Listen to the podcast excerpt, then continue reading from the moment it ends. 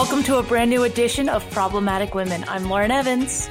And I'm Virginia Allen. Well, COVID 19 cases are sadly rising, and a number of states are implementing new lockdown measures like Virginia and Michigan.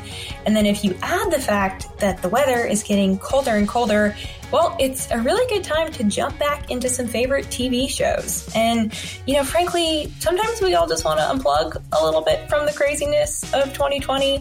But, Lauren, you're finding that some of the shows you're watching right now are not letting you escape from the COVID 19 craziness. Yeah, so I've, I mean, it's not a, a big secret. I love to watch TV. It's one of like, probably my number one hobby because books are for nerds. Um, okay. But, uh, but uh, you know, so uh, obviously very excited. I think the first show back was This Is Us, right? And it's so sad. It's like the family can't see one another because they all have to wear masks. And, you know, I watched it, whatever. The COVID stuff, what got me more was the Black Lives Matter, which is a whole nother tangent. But then, okay, next show. Superstore, big, you know, fan of that. Lean's kind of liberal, but it's it's really funny. Same thing. It's all about them wearing masks and COVID, and it's just I want to escape. I want to forget that I, you know, I can't do anything without wearing a mask. You know, I probably won't be able to see my grandparents for Thanksgiving. I don't want to think about it every waking moment of the day. I want to just, you know, be able to mentally escape. And then most recently, Grey's Anatomy started up last week and it was a two episode premiere. And the first episode was just all about people dying of COVID and mask wearing. And, you know, I, I, I don't think that Grey's Anatomy should never show it. Uh, you know, I, I don't think that they should, you know, minimize what the first responders and the doctors went through. But I don't know. There's just something about it that really annoys me that I'm like, uh, we're all still going through this. You know, this would be like, uh, during wartime, the 1940s, all the shows would be in war, and we we couldn't just for one moment forget and like just remember a time where we weren't locked down, we could see our family, and yeah, I, that's my little soapbox for Virginia. so the message to Hollywood is if you wondered if it was too soon, it was too soon. It's too soon. We're not ready to be watching reality on TV. We want to escape. yeah, the only reality TV I want to watch is like people dating or 90 Day Fiance or which is still totally not real. Not reality. my real life. Yeah oh man, what a crazy time. All right, Lauren, what do we have queued up for today's show? Up on today's problematic women, we said we were going to interview some of the new conservative congresswomen elect on the podcast, and today we are keeping that promise. Kat Cammack of Florida joins the show to discuss her own personal journey from homelessness to the halls of Congress. Plus, Melissa McCarthy apologizes for supporting an anti human trafficking organization that also just happens to be pro life. And as always, we'll be crowning our problematic woman of the week. Each week on Problematic Women, we sort through the news to find stories that are of particular interest to conservative leaning or problematic women, those whose views and opinions are often excluded by those on the so called feminist left. If you are a problematic woman or just someone who supports strong, independent women, please consider supporting us by leaving a review or a rating on Apple Podcasts or wherever you listen and encouraging others to subscribe. It really does make a difference. All right, let's get to it.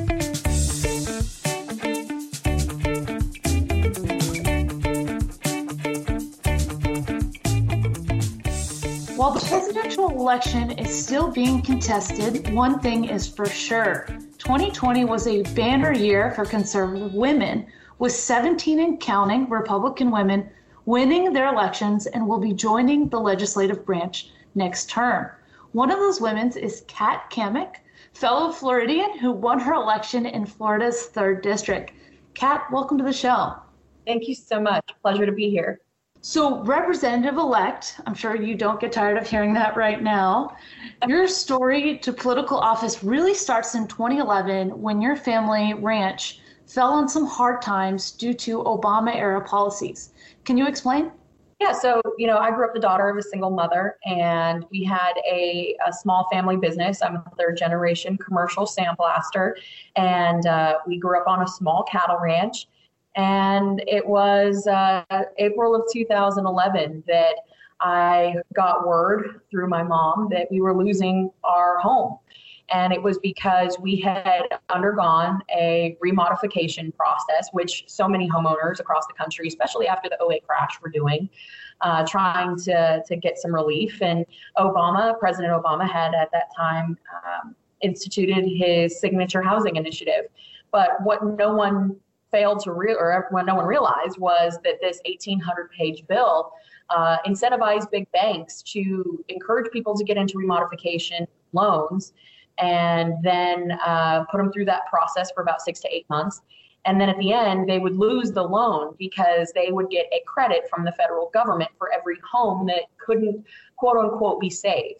And so, us, along with 7 million other Americans around the country, we lost our homes. And it wasn't because we weren't qualified for, for the loan, it was because this government program had been written in such a way that it was incentivizing banks to make more money by pushing people out of their homes. And so it really was a failure of a one size fits all program. And we found ourselves homeless for several months.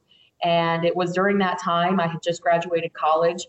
And uh, my mom and I, we, found ourselves staying at an extended stay motel. It was a pay by the week type of establishment, a little bit of a in a rough neighborhood. And um, I, I decided at that point in time that my plan to take over the family business and to get involved in possibly the energy industry was no longer an option. And I decided to get involved. And I had a family friend that called me and said, My uncle is running for Congress in Florida, and we think you'd be a great fit. He needs a campaign manager. And at that point in time, I was exceptionally motivated, very angry at government and frustrated with the way things had been going in our country. And so I made a hard right and drove to Florida, showed up on Ted Yoho's doorstep at two o'clock in the morning, and joined his campaign team. Uh, once we won, we took out a 24 year incumbent um, I joined the official office and for the last seven years have have served as his deputy chief of staff. And so that brings us to today. well, Ted Yoho was such a principled conservative, and and you know it was it was definitely a loss when I heard he wasn't running for reelection. How do you think working from him really prepared you to for this election and, and to win and eventually join the Congress?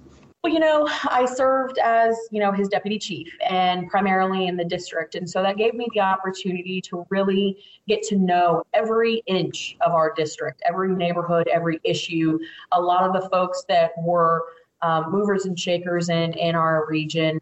And that was, of course, very helpful. But what I learned from Ted was um, beyond politics, a lot of life lessons. And, and he was a mentor for me in so many ways.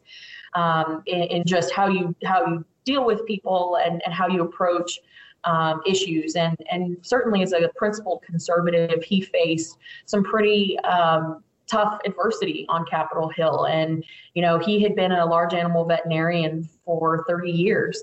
And when you have that self, you know, that autonomy and you're, you know, by yourself and you're making decisions, running your business, it can be hard to be thrown into a situation where you're a team player and all of a sudden you're negotiating and and and maneuvering for legislation. And so um, he taught me how to get things done without compromising my principles. And he built an incredible team, and, and I'm very fortunate that uh, many people of, in that team are sticking with me through this next chapter. And it's it's exciting. You know, he he was very much a a guy who would tell you not necessarily what you wanted to hear, but he would always give you his word. And and up here, what I am learning very quickly now as a member is that once you give your word and then you break it, you can't get it back, and and and it's it, it's under a microscope on Capitol Hill. So it's very important to me to to say what I mean and mean what I say, and and follow up on that. Well, I can't imagine what your life has been like for the past couple months campaigning, but also you are married to a first responder. Yeah. Um, and so, I mean, obviously, we've all been struggling with COVID, and that makes his job even more dangerous. And now, you know, the anti-police sentiment that's that's really, unfortunately, growing across the country. How have you been able to handle all of that at one time? You know, I don't think there's anything pisses me off more than the defund police. I, am sorry to be so so coarse, but I, I just I I cannot wrap my head around um, the notion that the very people that put their lives on the line for our communities every single day. Um, that that there are people in in our country in our communities that want to do away with that, and it's very frustrating.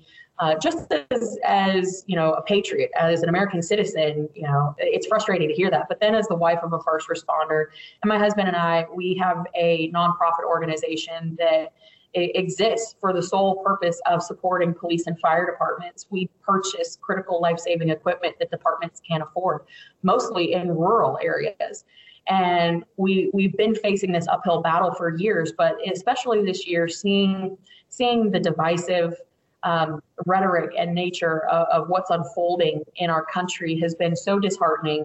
And and it really does. It gets it gets to me in a way that is very very personal. You know the very first thing that i see in our kitchen when i wake up in the morning is my husband's SWAT vest on our kitchen table. And it is a constant everyday reminder of the sacrifice that our men and women uh, give to our communities every single day going out the door not knowing if they're going to make it back because every day is something new and it could be that one patrol stop it could be that one fire it could be uh, you know one SWAT call out that goes that goes wrong and they may not make it home that night. And for someone who and typically i ask a lot of these folks you know have you ever done a ride along? And they say no. I said go do a ride along and come back to me after you have done an entire shift and first responders and then tell me how you feel about them it's just something that really gets to my core you know my dad was a police officer and and it's something that i'm going to fight tooth and nail here on capitol hill for is protecting and advocating for our first responders uh, well, before we go any farther in the interview, can you let our listeners know where they can find more information about your organization? Yeah, absolutely. So it's called the Grit Foundation. It is uh, thegritfoundation.org. We are the official charity for 14 police and fire departments in north central northeast Florida, and we're growing. Uh, we found very early on that there were tremendous amounts of grants out there for police and fire departments, federal grants. But by the time they went through the process of applying and and and had gone through all the hoops, the strings attached to these federal grants were so um, burdensome and, and, there it was just so all involved that they had to hire more people just to manage the grant. So it was kind of a, a, a, defeating process. So we wanted to make an effort to really provide the critical equipment that our departments need. And every department is different.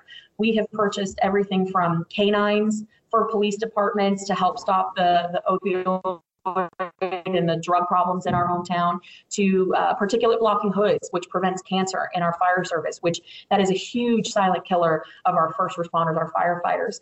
Uh, everything from ballistic vests. It's it's really uh, important that we are outfitting our men and women in uniform with the necessary tools and resources to get the job done safely, not just for themselves, but also for their crews, their partners, and for our communities. So, thegritfoundation.org, you can learn more about us there. And uh, it's all private dollars. We don't accept a single cent of federal or state money. And that was by design. I, I think that it's so much better when we have the communities coming together to support our departments. So. Wow. Well, thank, thank you for that. That is, that is so interesting uh, and so important. I wanted to pivot, you know, after the election, you, are now a, a congresswoman elect. What has it been like? I mean, are, are you traveling from your district to DC? Is it just lots of meetings? Can you give us a little inside peek? Yeah, absolutely. Um, so right after, actually, I'm in Washington D.C. right now uh, for freshman orientation, and we have a bipartisan freshman orientation. So it's really exciting to meet all of my colleagues in the 117th freshman class on the Republican side as well as the Democrat side. And uh, one thing that I wanted to do right out the gate uh, was bring people along this journey with me. So I have basically been vlogging every day, uh, taking behind the scenes photos, doing Facebook Lives in different parts of the Capitol and some of the House office buildings, showing people what it's like to go through freshman orientation as a member elect.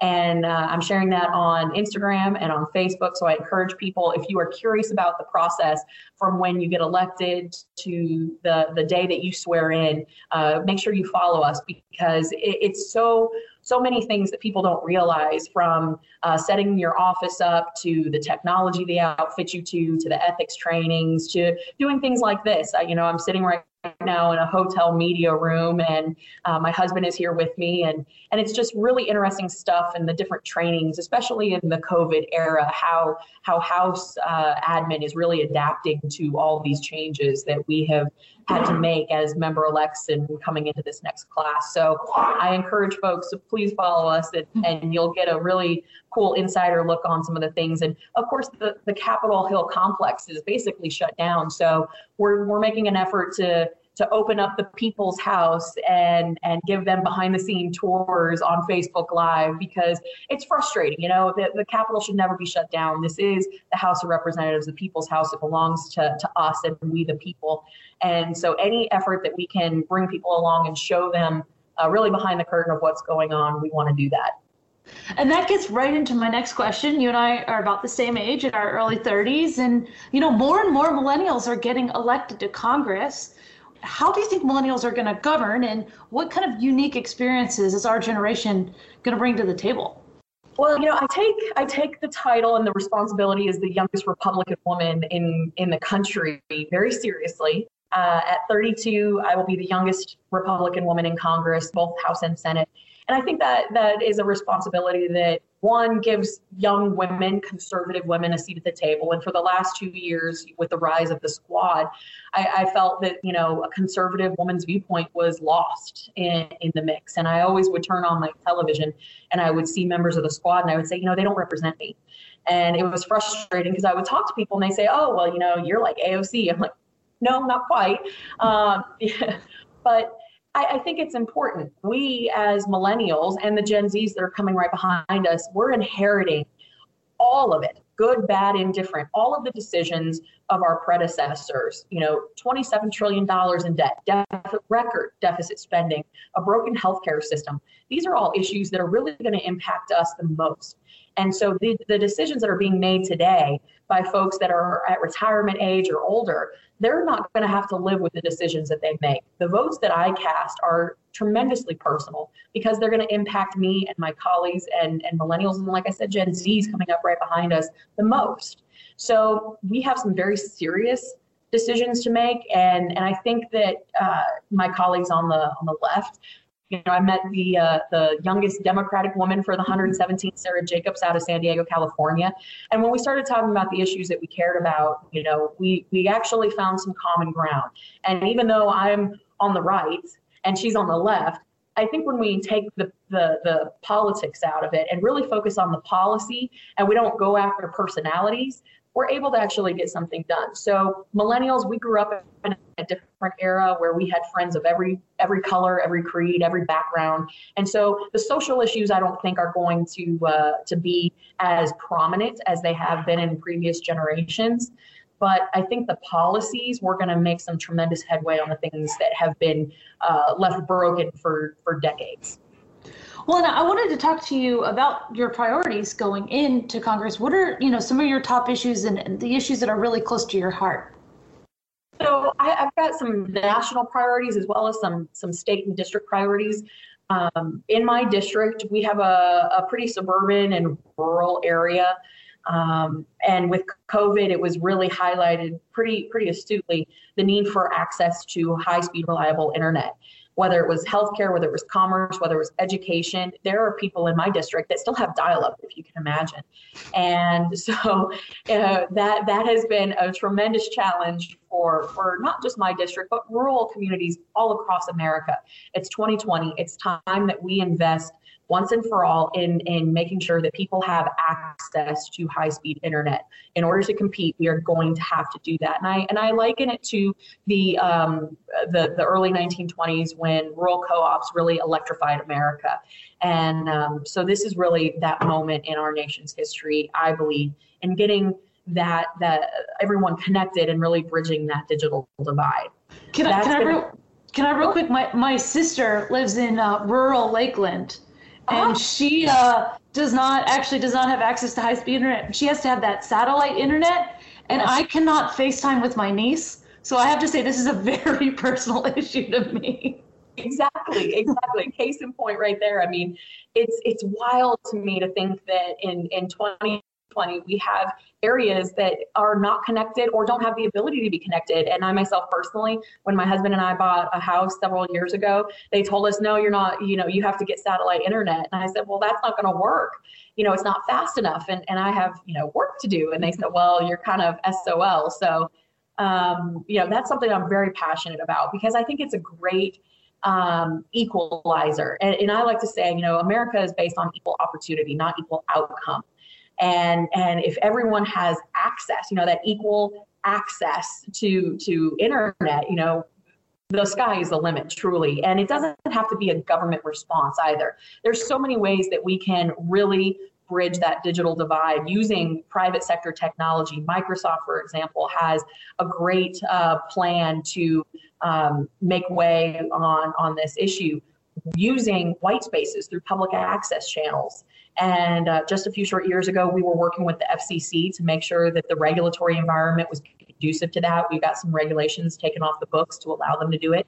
And that's one way that we can stream broadband using simple technology, low orbit satellites that uh, you know, OneWeb, uh, they, they were working on uh, just a year ago. That is also a way that we can provide rural broadband. There's private sector solutions that we need to be harnessing and leveraging before looking to the government to provide this infrastructure. We just have to be a facilitator to making sure that the regulatory environment is conducive to letting private sector innovate and then basically getting out the way so they can get it deployed. So, what does it mean to you that the people of Florida's third district trusted you with the responsibility of representing them? It's probably the not probably, it is most humbling experience of my life for sure. Um, I I tell people that I am exceptionally grateful for this opportunity, and as every day goes by, as we go through orientation, I become more and more convinced that um, this is a very serious and and very um, um, humbling experience. It is, but it's something that every day I, I, need to work harder, and and I feel I feel every day that you know I, I tell myself, well, you got to work harder than you did the day before because it's just one of those. This is one of those experiences that um, you have a lot of people counting on you, and there's 710,000 constituents in our district, in the third congressional district of Florida.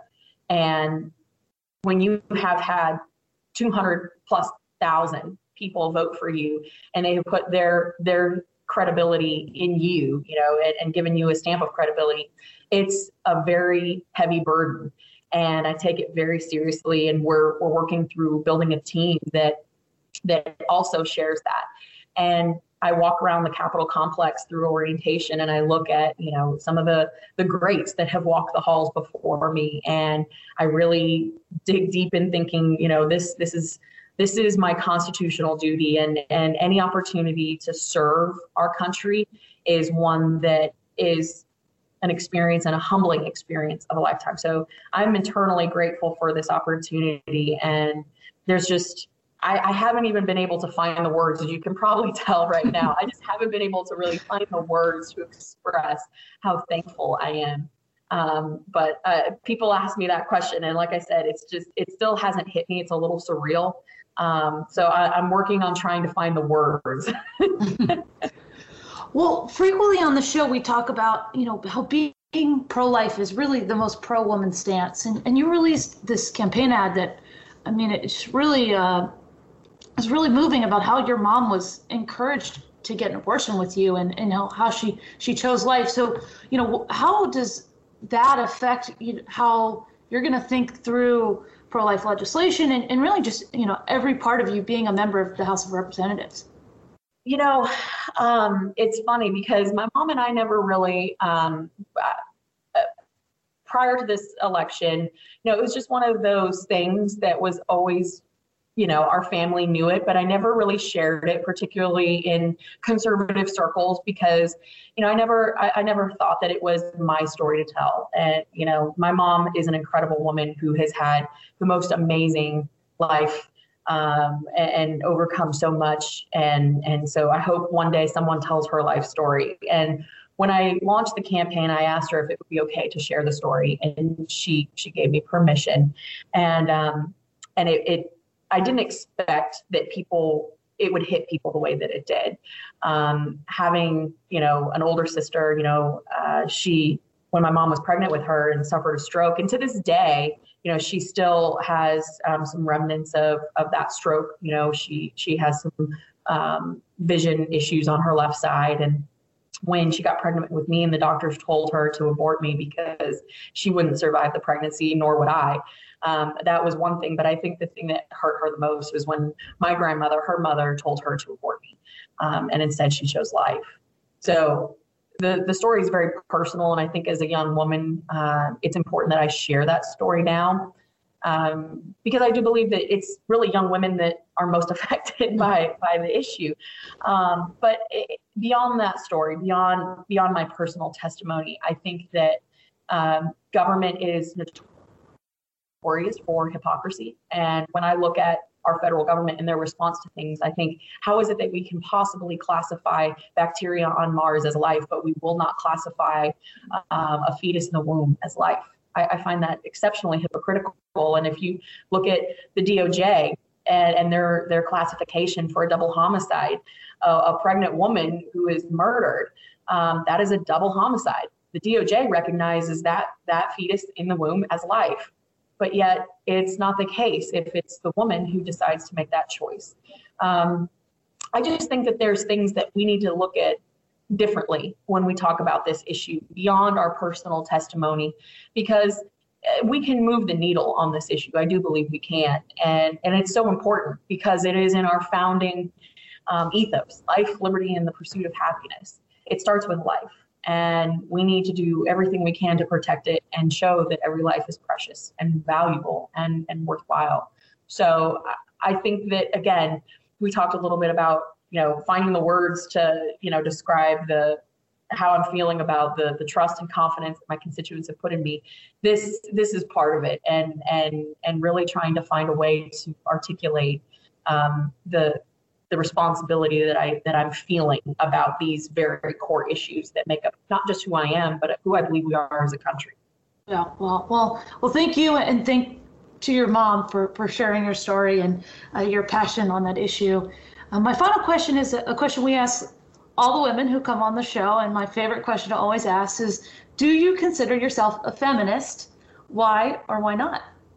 You know, I never have traditionally thought of myself as a feminist because I felt like the left kind of kidnapped or co opted the word feminist. But a few weeks ago, I had lunch with uh, a family member, an aunt of mine, who is a, member of the Green Party. Um, she's she's exceptionally liberal, a lovely, lovely woman. But she said, "I'm so proud that we will have a Republican feminist in the family. And I thought about that for a minute. And and I do think that there is a a uh, a role and a and room for conservative women um, in the feminist movement because if you look at really the genesis, it's about choice and diversity of thought and making choices for yourself. And and so I do think that a conservative label does apply. I've just never typically used the term. I love it. I love it. We get we get such good answers, and, and you know I think that's such a great conversation you had with your aunt. Kat, I am so excited to see what you're going to do in Congress, and just thank you so much for taking the time to talk to us today. Hey, thank you so much, Lauren. It's really good to talk to you, and uh, best of luck. I'm so excited to follow your career. Stay tuned because up next, we chat about actress Melissa McCarthy's apology for supporting an anti sex trafficking organization that also happens to be pro life. But first, where are you getting your news? This is such a crazy time in American history, and it can be hard to know what news platforms you can trust. If you're not aware, Problematic Women is a product of the Daily Signal, and the Daily Signal is the multimedia news arm of the Heritage Foundation. What separates the Daily Signal from so many other news platforms is that in addition to having a dedicated team of journalists on staff, we also have more than 100 policy experts who we can use to verify various facts, information, pull research from, and really glean from their insight in order to make sure that our reporting is as solid and fact-based as possible. And that, you know, ranges in issues from election integrity to immigration to the economy. So if you need to find a solid place to get your news, I really encourage you in this crazy time in history to go ahead and start checking out the Daily Signal for your news every day. So visit dailysignal.com. So, Virginia, it's kind of ironic. At the top of the show, we were talking about how we thought Hollywood was too much connected to reality. But now you know, I want to talk about how they're completely disconnected from reality. And that's through an apology that actress Melissa McCarthy shared on her Instagram after she set out to support a nonprofit organization with the mission to end sex trafficking that just happened to be pro life. Take a listen. Hi there. Um, it has come to our attention that our 20 Days of Kindness, which is something, a kindness hub that we started to kind of shine the light on 20 great charities, had one um, in there that there's no other way to say it. We blew it. We made a mistake and we backed a charity that, upon proper vetting, stands for everything that we do not. Um, so I want to thank everyone um, on social media who said, "What are you doing? Are you sure you want to back this?" Because the answer is no, we do not. We have pulled it. We are so incredibly grateful for you ringing the bell and helping us be better. Uh, we're sorry for our mistake. Oh boy, are we sorry for it? Can't believe that we missed it.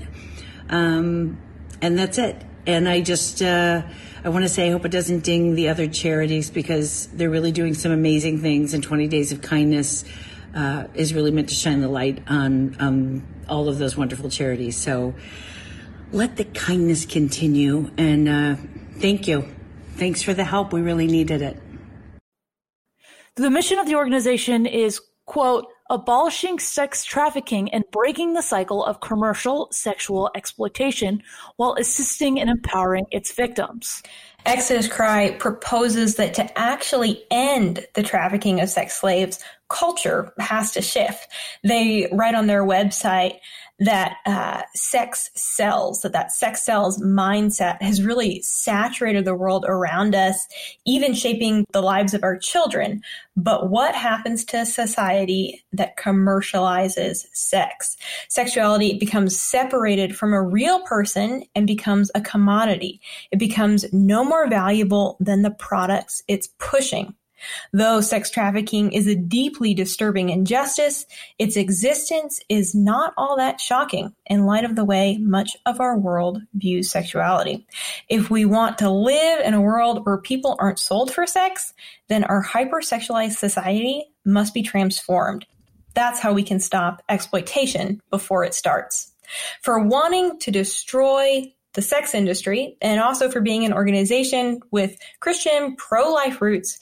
McCarthy has pulled the $20,000 donation that she had initially promised the group. Virginia, this is just literally insane. I mean, what do you think this says about our culture that Hollywood stars are shamed for supporting an organization that has a an amazing mission, does really good work, but just happens to be pro life and is opposed to the sale of sex? Yeah, Lauren. I mean, I I'm really glad that you uh, you found this story and that you sent it to me because it's something that we need to be talking about. This this is not okay to get to this point in society um, where we're so unable to agree to disagree on certain issues that we say we throw up our hands and say oh we just cannot support you know anyone that doesn't align with me in you know every single way, that doesn't check every box of my sort of political, social views. Exodus Cry uh, is actually one of um, the first groups that educated me on human trafficking. They have an excellent a documentary uh, slash dramatized film called Nefarious that talks about the sex trade, that talks about sex trafficking. And I watched that when I was 18 years old and really had my eyes open to what is this situation. They do incredible work with walking uh, with individuals who are coming out of sex trafficking, counseling them, allowing uh, them to have that space to heal, and then also helping them to, you know, establish a life again. Uh, so this this is a solid group, but it was founded by Christians and it was founded by those who have pro life values. But nowhere on their website do they, you know, blast out we're pro life and you know you have to be pro life if you're involved with us. Their mission is to end sex trafficking, uh, and if we can't support a group with you know a mission that is that just and that right simply because we disagree in another area uh, that's a really really scary commentary on on what society has come to. So while i completely completely completely disagree about the pro-life thing you know i think as as women we should be able to get together and you know really help other women. You know i can understand someone who is vehemently pro choice who like has a little concern. But what really gets me is the women who want to end sex trafficking, but also want to promote sex work. I mean, it just doesn't seem there's already a, a market of women who are being exploited.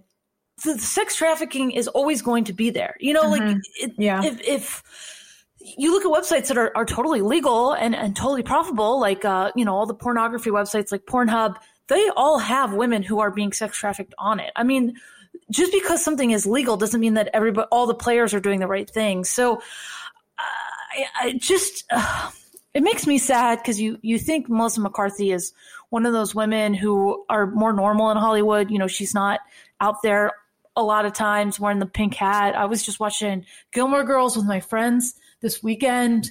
Uh, I'm not an early Christmas decorator, but they are. So we we actually were watching Gilmore Girls Christmas episodes, eating like tons of junk food. It was such a you know we were talking earlier about escapes from reality, but yeah, it just uh, it's really disheartening to see that women care more about promoting sex work than they care about ending sex trafficking.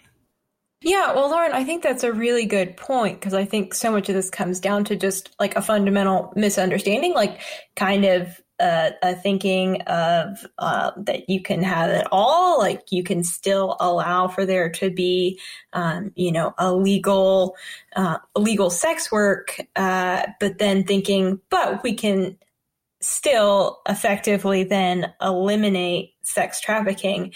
And I think what, what we've seen in country after country is that is nearly impossible. That when you have an, an active, not only like legal, um, you know, not only the ability to, for sex workers to operate legally, but where you have a culture that is really sexualized and is encouraging sex at a young age and, and often that that naturally is just going to create a culture that then is really easy for sex trafficking to take place.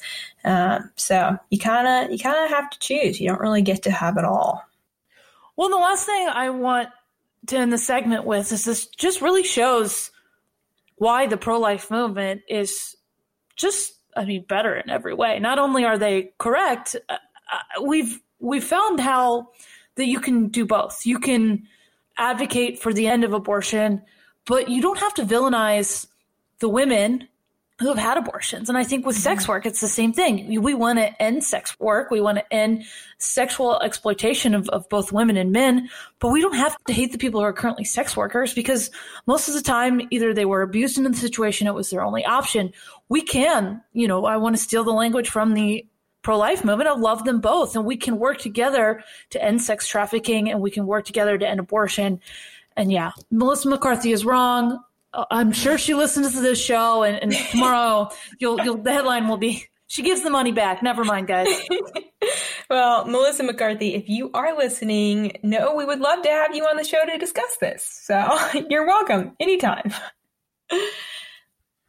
All right, well, we're going to take a quick break. And when we're back, we're going to crown our problematic woman of the week.